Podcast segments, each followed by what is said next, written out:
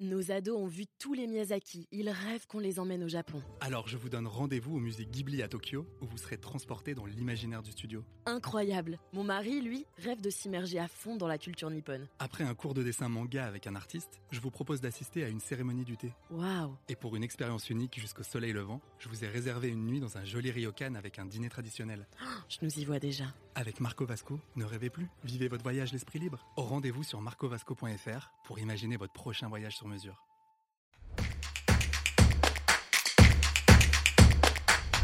Le document signé par la caution de mon locataire doit-il obligatoirement être manuscrit pour être valable ?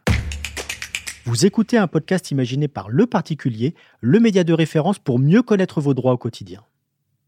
Aujourd'hui, nous répondons à la question de Pierre, propriétaire bailleur, qui subit des impayés de loyer. La personne qui s'est portée caution pour son locataire estime que l'acte établi en février deux mille vingt-deux n'est pas valable car non manuscrit.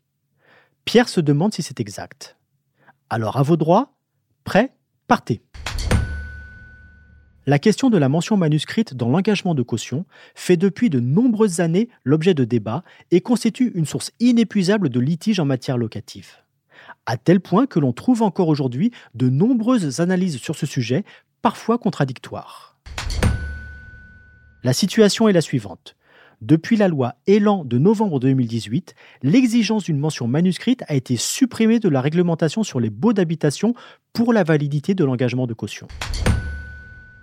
Malgré cela, il subsistait une ambiguïté car cette disposition entrait en conflit avec les dispositions du Code civil. Un conflit désormais réglé. Concrètement, depuis le premier janvier deux mille vingt-deux, le Code civil a été modifié sur ce point. Désormais, la mention manuscrite n'est clairement plus obligatoire, ce qui ouvre la voie à la dématérialisation de l'acte de cautionnement. On peut donc désormais conclure un contrat de location entièrement par voie électronique, y compris l'engagement de caution. Il convient cependant de rester prudent sur la formulation choisie, la caution devant exprimer clairement qu'elle a compris la nature et la portée de son engagement, en particulier s'il s'agit d'un cautionnement solidaire. Vale manuscriptus, s'écriraient les Romains s'ils voyaient cela.